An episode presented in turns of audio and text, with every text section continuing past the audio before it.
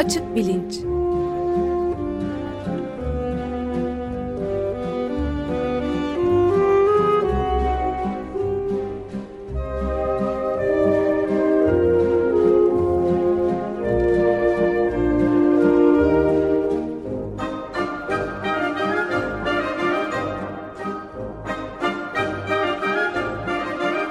Güven Güzeldere ile bilim ve felsefe sohbetleri.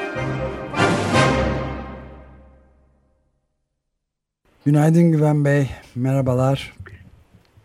Günaydın Ömer Bey. Günaydın Güven Bey, merhaba. Günaydın Can. Evet, bugün Bilimin Karanlık Yüzü programlarının dizisinin üçüncüsünü ve sonuncusunu yapıyoruz galiba. Siz geri kalanını da tanıtımını yaparsanız lütfen.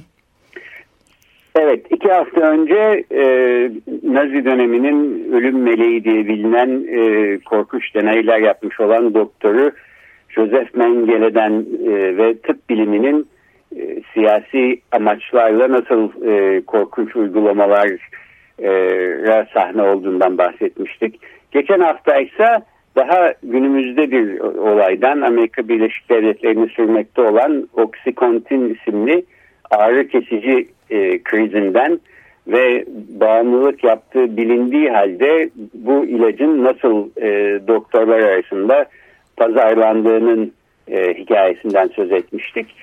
E, şimdi bugün biraz e, konuyu e, daha da genişleterek e, üniversite çevresi ve akademiye getirmek ve e, çok önemli bir felsefeciden bahsetmek istiyorum.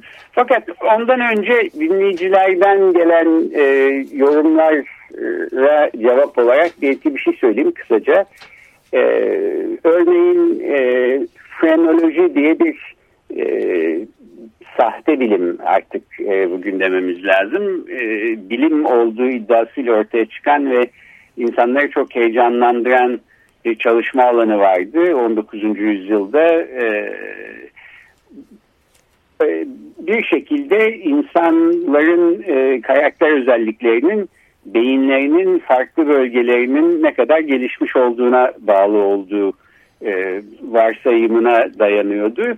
E, o zamanlar beyin görüntüleme e, teknolojileri de olmadığı için beyninizin bir parçasının ne kadar gelişmiş olduğu e, kafatasınız üzerinden, kafatasınızın şekli üzerinden e, belli olur diye düşünülüyordu. Yani bu aslında bir tür kafatasçılığa yol açmıştı. İşte mesela e, beyninizin ön tarafı çok gelişmişse e, işte e, düşünce yeteneği yüksek bir insansınız. Bunu da nasıl e, bileceğiz?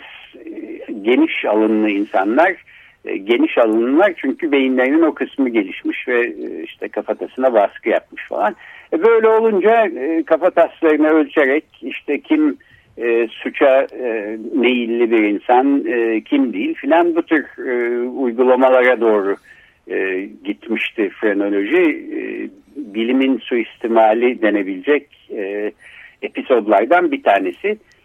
E, bir başka soru yine dinleyicilerden gelen e, bilimin karanlık yüzü diyoruz ama bu aslında bilim insanlarının ya da bazı bilim insanlarının karanlık yüzü değil mi? Böyle dememiz gerekmez mi? E, bunu niye bilime atfediyoruz? E, bunun iki cevabı var. Bir tanesi bilim genel olarak e, işte bilim insanlarının yaptığı bir pratikse bilim insanlarının karanlık yüzlerinden bahsettiğimiz dönemler bilimin karanlık yüzü gibi de e, görülebilir. Ben bu şekilde kastediyordum aslında. Fakat bunun e, ötesinde bir başka daha güçlü bir iddia daha var. Ona da e, kısaca değinmek isterim. E, Amerika Birleşik Devletleri'nde özellikle İkinci Dünya Savaşı sırasında işte bazı bilimcilerin atom bombası yapılmasına önayak olmalarının filan da getirdiği bir e, kuşkuculuk nedeniyle sanıyorum Amerikan solu içinden e, bilime karşı e, geliştirilen eleştirel e, toplumcu bir bakış e, söz konusu oldu. Bu en çok e, Amerikan sosyolojisinde ben e, buna rastlıyorum. Dünyanın başka yerlerine e, oranla baktığımız zaman. Ve 1970'lerden itibaren e, STS denilen Science and Technology Studies e, yani bilim ve teknoloji çalışmaları adı altında bir tür bilim sosyolojisi alanı doğdu. Bu alan genel olarak bilime eleştirel bakan bir alan ve e, bu bilim sosyolojisi araştırmaları içinden bazı kollar e, bilimin yalnızca suistimal edildiği dönemlerde karanlık bir yüze sahip e, olmadığını, bilimin aslında kendisine içkin olarak e, karanlık bir takım tarafları olduğunu iddia ediyorlar. E, örneğin e, feminist bilim eleştirilerin e, yazan insanlar arasından e, bir kısmında böyle bir eleştiri görüyorum. Niye bunu diyorlar ya da ne demeye çalışıyorlar? E, bilim gerçeği arama iddiasında olduğu zaman e, kendine belli bir otorite aranı, alanı yaratmış oluyor ve işte her ne der ise karşısındaki bütün ona karşı çıkanlara e, baskılayacak bir e, hikaye geliştiriyor. Bu kendi içinde kötü bir şey ve e, azınlıkları baskılayan, baskılayabilen bir şey. E, iddia bu. E, yani bu şu demek, e, bilimin karanlık yüzü yalnızca bilim insanlarının bilimi suistimal ettiği anlardan ibaret değil. E, bilimin gerçeği gerçeği arayan e, işte tek e, yol ve yöntem olması iddiasının içinde bizatihi e, böyle eleştirilmesi gereken bir yön var e, deniyor. E, şimdi bu tabii uzun bir konu fakat e, bilim insanlarıyla bu şekilde bilimi eleştiren e, bilim ve teknoloji çalışmaları ve bilim sosyolojisi içinden e, çıkan insanlar arasında ciddi e, mücadeleler oldu. Hatta buna bilim savaşları adı verildi. Bir başka programda bahsetmiştim. E, bir fizikçi Alan Sokal isimli bir fizikçi bu e, bilim sosyolojisi üstüne de yazılar yayınlayan bir dergiye e, bir yazı gönderdi. Bir bilimsel yazı olduğu iddiasıyla aslında içinde saçma sapan bir takım önermeler olan hiçbir anlam ifade etmeyen bir yazıydı. Dergi yazıyı basmayı kabul ettiği zaman e, açıkladı ne yaptığını. Bir tuzak kurmuştu ve aslında bu bilim sosyolojisiyle ilgilenen insanların bilimden anlamadığını göstermeye çalışıyordu filan. E, bu iyi bir şey miydi, kötü bir şey miydi? Bunları bir programda bahset e, konuşmuştuk, ele almıştık. Ben evet. o, o programın linkini e, Twitter sayfasından koydum. İlgilenenler oradan dönüp bakabilir. Bütün bunlara da girdim. Şunu söylemek için burada uzun e, bir başka aslında mesele var. Bilimin doğasıyla ilgili. E, Türkiye'de de e, bilim e, ve teknoloji çalışmaları konusunda e, çalışan insanlar bir araya gelip bir grup kurmuş durumdalar. E, Bilim Teknoloji Toplum BTT e, ismiyle e, İstanbullular diye de biliniyor. Bu ekipten birisini önümüzdeki haftalarda konuk etmeyi ve bu konuyu tekrar ele almayı düşünüyoruz. Hatta bir de Amerika Birleşik Devletleri'nden Chicago Üniversitesi'nden bir e, konuğumuz olacak bir aksilik olmazsa bunu da şimdiden haber vermiş olayım ve kendi konumuza döneyim. Böyle bir e, küçük e, yan yola sapıp geri döndükten sonra. E, bugün e, bahsetmek istediğim kişi 20. yüzyılın en önemli felsefecisi olarak e, bazı kişilerce düşünülen e, Alman felsefeci Martin Heidegger.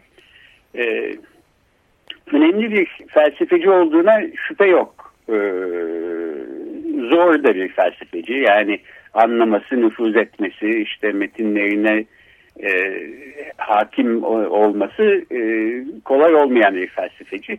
Ben e, Heidegger'e aslında daha fazla bir şey söylemeden önce sizlere kendi sesinden e, bir tanıtmak istiyorum.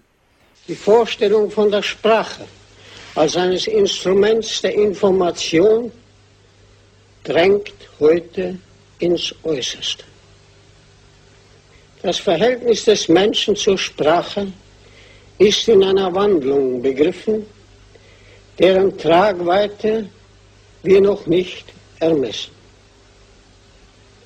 Der Verlauf dieser Wandlung lässt sich auch nicht unmittelbar aufhalten. Er geht überdies in der größten Stille vor sich. Evet, Martin Heidegger'i dinledik. Evet, Martin, Martin Heidegger'i dinledik. 1975 yılında verdiği bir e, televizyon söyleşisinde dil ve enformasyon ve düşünce üzerine e, bir şeyler söylüyordu. E, Martin Heidegger e, Nazilerin yükseliş döneminde e, yıldızı parlamış bir felsefeci. Felsefeci olarak aslında yıldızının e, parlaması açısından e, siyasete yaslanmasına gerek yok. Çünkü en büyük eseri e, kabul edilen e, varlık ve zaman e, zaten 1927 senesinde e, yazılmış e, ve basılmış e, durumda. E, fakat bir şekilde Heidegger'in e, zaman içinde anlıyoruz ki aslında bir takım e, ırkçı denebilecek e, düşünceleri de var. Kişisel düşünceleri arasında ve herhalde bunların da motivasyonuyla e, siyasi açıdan aktif bir e, rol alıyor. E, nasıl bir rol alıyor? 1933 senesinde Freiburg e, Üniversitesi'nin rektörü olarak atanıyor.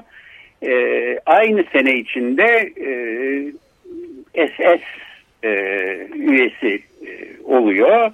E, ve Freiburg Üniversitesi'nin e, rektörü olarak yaptığı ilk konuşmada e, üstüne e, bir askeri kıyafet e, giyerek kürsüye çıkıyor. Nazi selamı veriyor.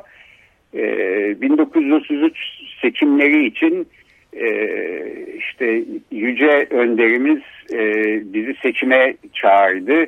E, en yüksek özgür kararımızı e, vermemizi istiyor. E, kendi varoluşumuzu istiyor muyuz, istemiyor muyuz buna karar vermemiz e, gerekiyor. Filan gibi bir takım propaganda konuşmaları yapıyor. E, fakat daha ötesi yani e, şimdi insan şunu diyebilir. Peki adamın böyle bir ideolojisi var. E, berbat bir ideoloji ama işte buna inanıyor ve kendini bir dava insanı olarak görüyor. İşte olamaz mı? Yani illa herkes doğru davanın e, insanı olmuyor dünyada.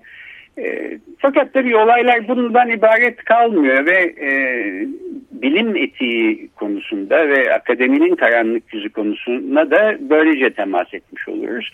Bu rektör olduğu dönemlerde Heidegger'in e, üniversitelerde bir temizlik yapılıyor. E, işte mesela Musevi e, üniversite üyelerini uzaklaştırma kampanyası var. E, Baden kararnamesi diye bir e, kararname var. Bunu e, Heidegger imzalıyor. E, Aryan ırkından olmayan e, üniversite öğretim üyelerinin e, uzaklaştırılmasını e, öneren bir e, kararname. E, üstelik Freiburg Üniversitesi'nin felsefe bölümünün en önemli ismi Heidegger'in hocası olan Edmund Husserl.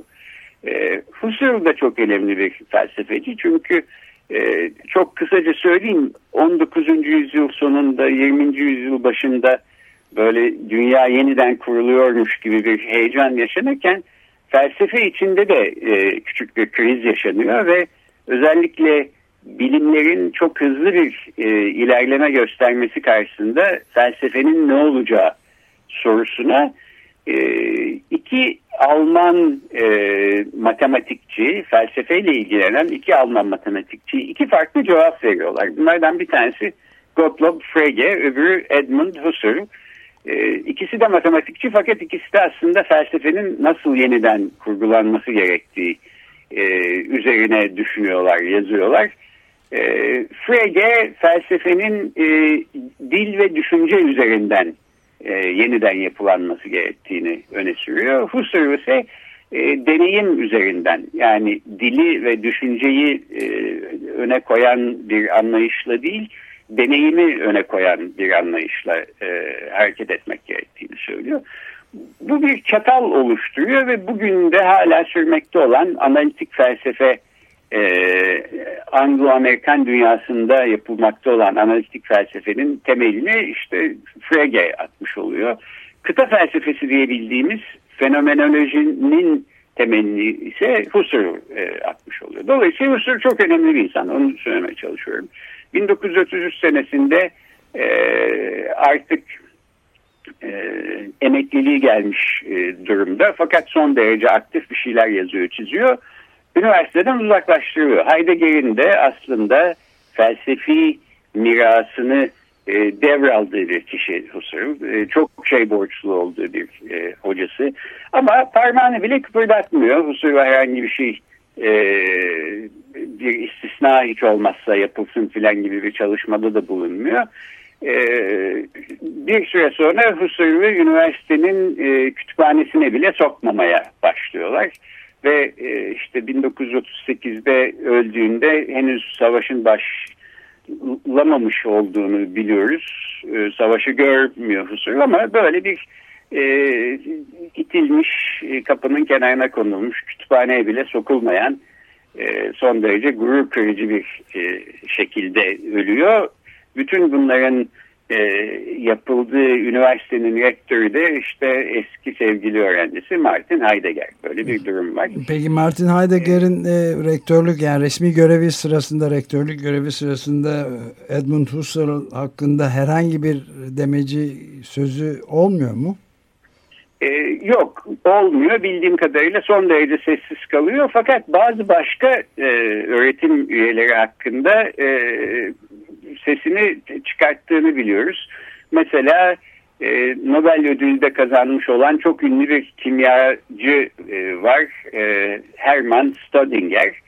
E, fakat e, komünist bir adam e, Staudinger e, ve barış yanlısı e, yani Nazi hareketine karşı e, muhalif olan e, bir barış hareketinin içinde yer alıyor.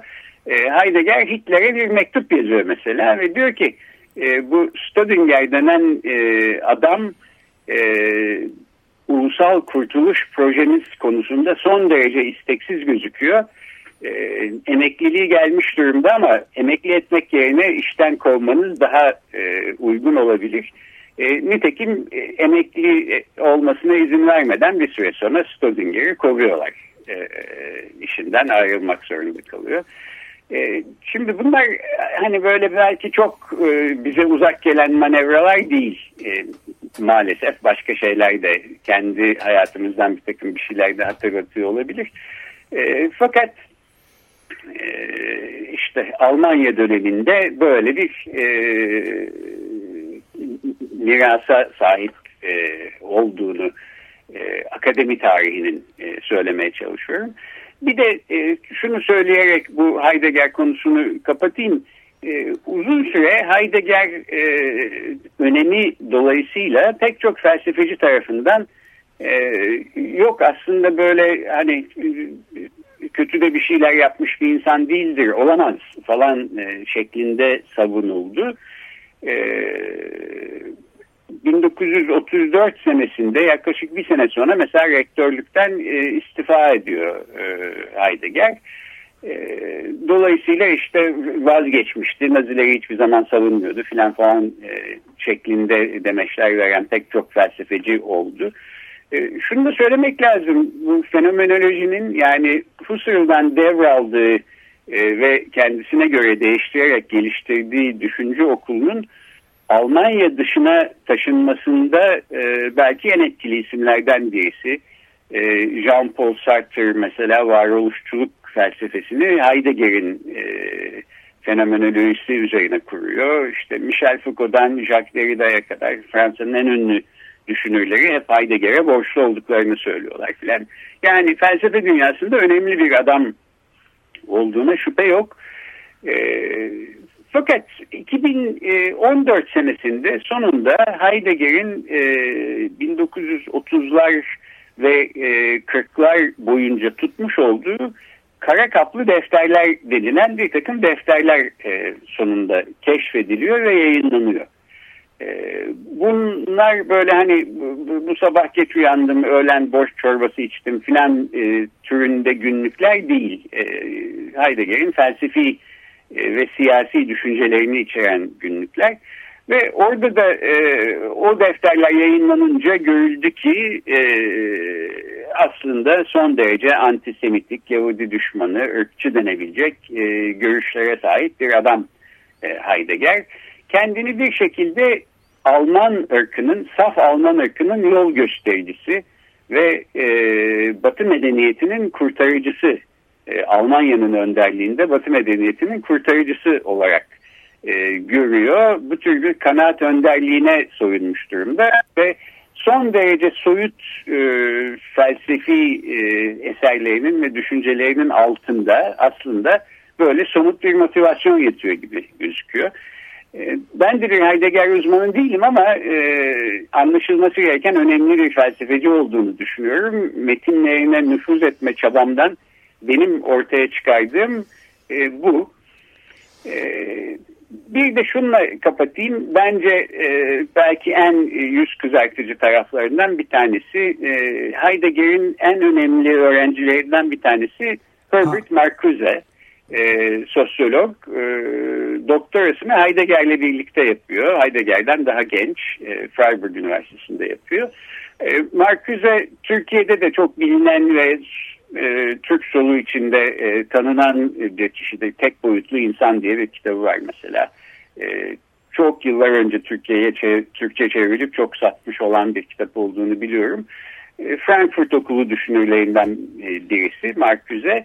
1947'de artık savaş bitmiş olan olmuş e, iken e, Heidegger'e uzun ve son derece içten bir mektup e, yazıyor Diyor ki biz sizden çok şey öğrendik şimdiye kadar fakat e, Naziler hakkında eleştirel tek bir kelime ağzınızdan çıkmadı. Düşünce tarihinde gerçekten böyle mi hatırlanmak istiyorsunuz? E, lütfen e, e, konuşun.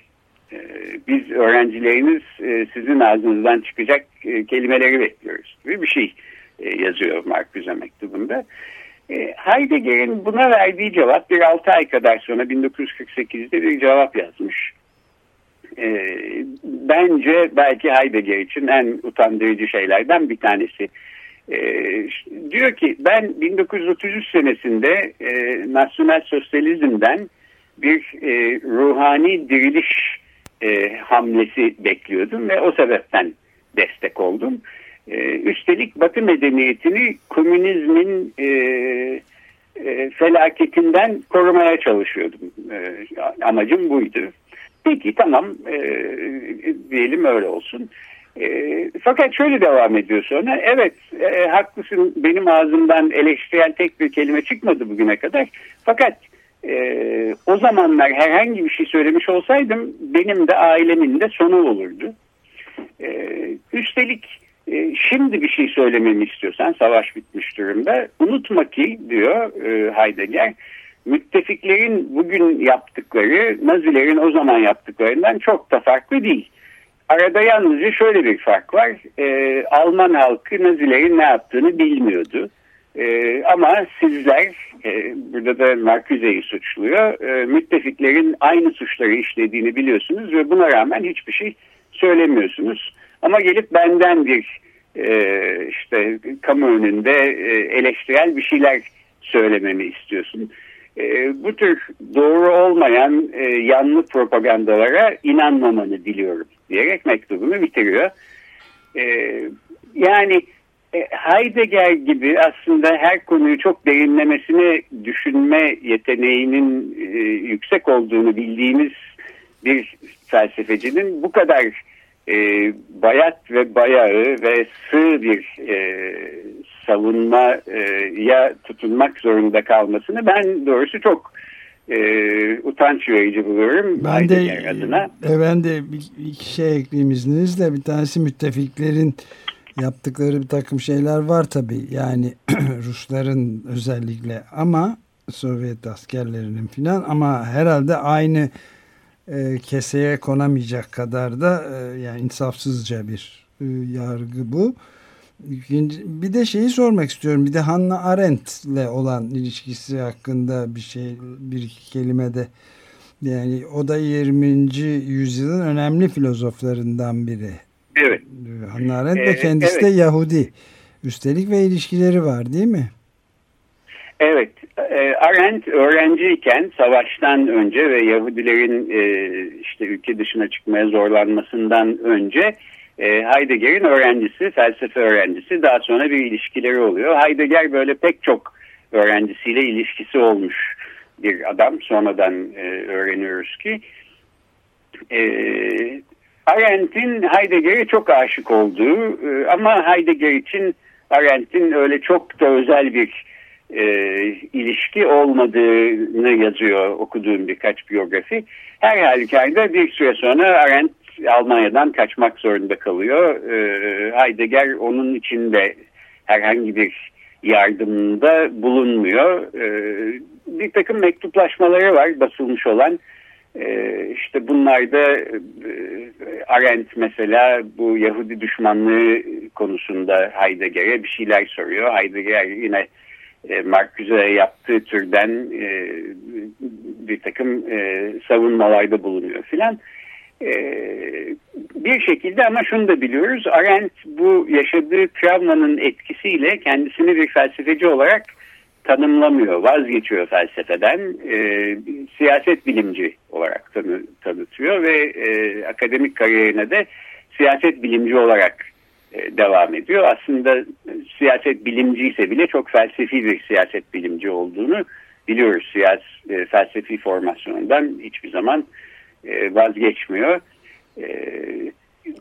Galiba bir iki sene kadar önce Boğaziçi Üniversitesi'nden sosyolog Zeynep Gam Gambet e, hakkında ve Arendt'in düşünceleri hakkında konuşmuştuk. E, o programda arşivden bulunabilir merak edenlere. E, bilim etiğiyle ilgili şu sorularla bitireyim. E, peki Heidegger diyelim böyle gerçekten e, e, ahlaksızca diyebileceğimiz bilim etiğini, akademik etiği ihlal eden işler yapmış bir kişi. Bu onu e, bu onun iyi bir felsefeci olmasına gölge düşürür mü? E, ya da biz Heidegger'i okumayı bırakmalı mıyız? E, Şimdi e, varlık üstüne e, sayfalar e, binlerce, yüzlerce, binlerce sayfa yazmış birisinin dünyanın gördüğü en büyük katliamlar ve insanlık suçları üzerine tek bir kelime bile yazmamış olmasını hayatının sonuna kadar e, 87 yaşına kadar yaşıyor Heidegger. Nasıl açıklayacağız bunu bilmiyorum. Fakat e, biraz daha aslında bu bilim etiği sorusunu ittirmemiz mümkün. Diyebiliriz ki peki ama bu bilim etiğini ihlal eden kişi aslında e, felsefeci olmak zorunda değil. Diyelim bir işte tıp doktoru Joseph Mengele gibi bir adam ve mesela bir aşı keşfetti. Biz bu aşıyı kullanmayacak mıyız? E, ya da bir matematikçi bir e, kanıt buldu. Bu kanıtı da işte bugün çeşitli algoritmalarda bilgisayarlar kullanıyor. Bunu, bunu kullanmayacak mıyız? Ne yapacağız? E, ya da bunun tersi e, faydalı bir sonuç varsa ortada o sonuca giden yol e, e, meşru hale gelmiştir diyebilir miyiz? Yani sonuç yöntemi meşrulaştırır mı? E, bunlar ahlak felsefesinin ve etiğin soruları. E, kolay cevapları da bence yok. Yani her e, duruma uyacak tek bir cevap vermek bana e, imkansız gözüküyor.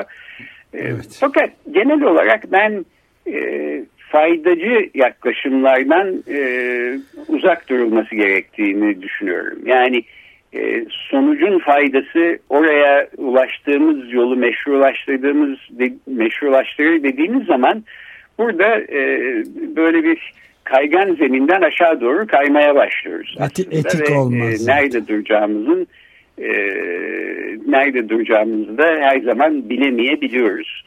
E, dolayısıyla bence e, sonuçlar yöntemleri meşrulaştırmıyor. Hayır.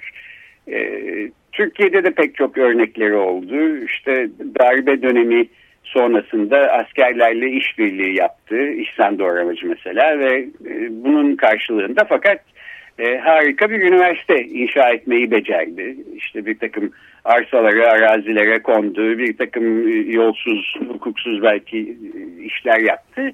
Ama bu e, Bilkent Üniversitesi'nin çok iyi Türkiye'nin en önde gelen üniversitelerinden biri olduğunu değiştiriyor mu? Değiştirmiyor. Fakat üstüne bir gölgede bence düşürüyor doğrusu. Ee, yani tamamıyla e, sonuç yöntemi meşrulaştırmak meşrulaştırır demek bence hem imkansız e, hem de doğru bir e, tavır değil. E, evet. E, zamanımızı bitirdik bu konuda çok örnek var. E, Türkiye'de hangi birinden bahsedeyim bilemiyorum. E, belki tek bir tanesiyle kapatayım. E, TÜBA, Türkiye Bilimler Akademisi 1993'te kurulmuştu. 2011 senesinde e, hükümet e, yasa değişikliği yaptı ve TÜBA'nın kendi üyelerini kendi başına seçemeyeceğine e, karar verdi. E, TÜBA kendi üyelerini ancak üçte bir oranında seçebilir. Diğer üçte biri TÜBİTAK'tan e, gelecek, öbür üçte de YÖK'ten gelecek. E, işte TÜBA'nın başkanı da başbakan tarafından atanacak e, dendi. E, bu tabii bilimin özelliği prensibine karşı gelen bir şey ve e, burada bir bilim etiği e, sorusu söz konusu oldu. Bir 60-70 e, kişi TÜBA'dan ayrıldı ve Bilim Akademisi denen alternatif bir akademiyi e, kurdu yine 2011 senesinde ve 8 senedir Türkiye'de böyle bir iki başlılık var. İki tane bilim akademisi var. Bir tanesi bir devlet dairesi haline dönüştürülmüş olan e, Türkiye Bilimler Akademisi. Diğeri kendi başına ama desteklenmeden ayakta durmaya çalışan bilim akademisi. E, şimdi böyle bir bilim etiği ihlali olduktan sonra e, bir kişinin hala Türkiye Bilimler Akademisi'nde yani eskisinde üye olarak kalmaya devam etmesi e, de aslında bilim etiği açısından yanlış değil mi? Evet bence yanlış. Ee, bu insanlar arasında benim e, tanıdığım ve bilimsel kimliklerine saygı duyduğum e, insanlar da var. Ee, öte yandan e, yanlışa yanlış demek durumunda olduğumuzu düşünüyorum. Ee, bilim etiği açısından e, bunların yanlışlığına dikkat çekmediğimiz müddetçe işte böyle akademimiz maalesef kaygan bir zeminde kötü bir yere doğru kaymaya devam ediyor.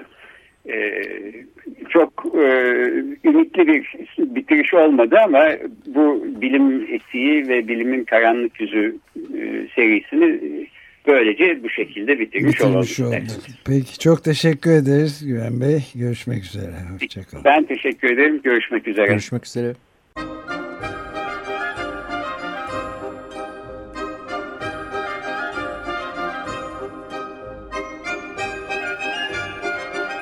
Açık Bilinç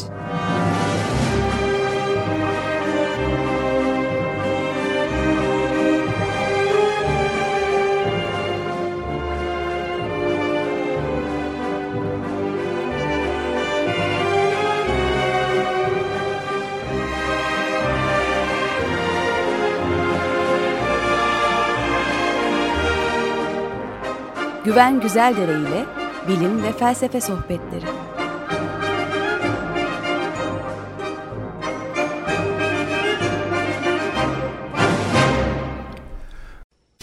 Radyo program destekçisi olun. Bir veya daha fazla programa destek olmak için 212 alan koduyla 343 41 41.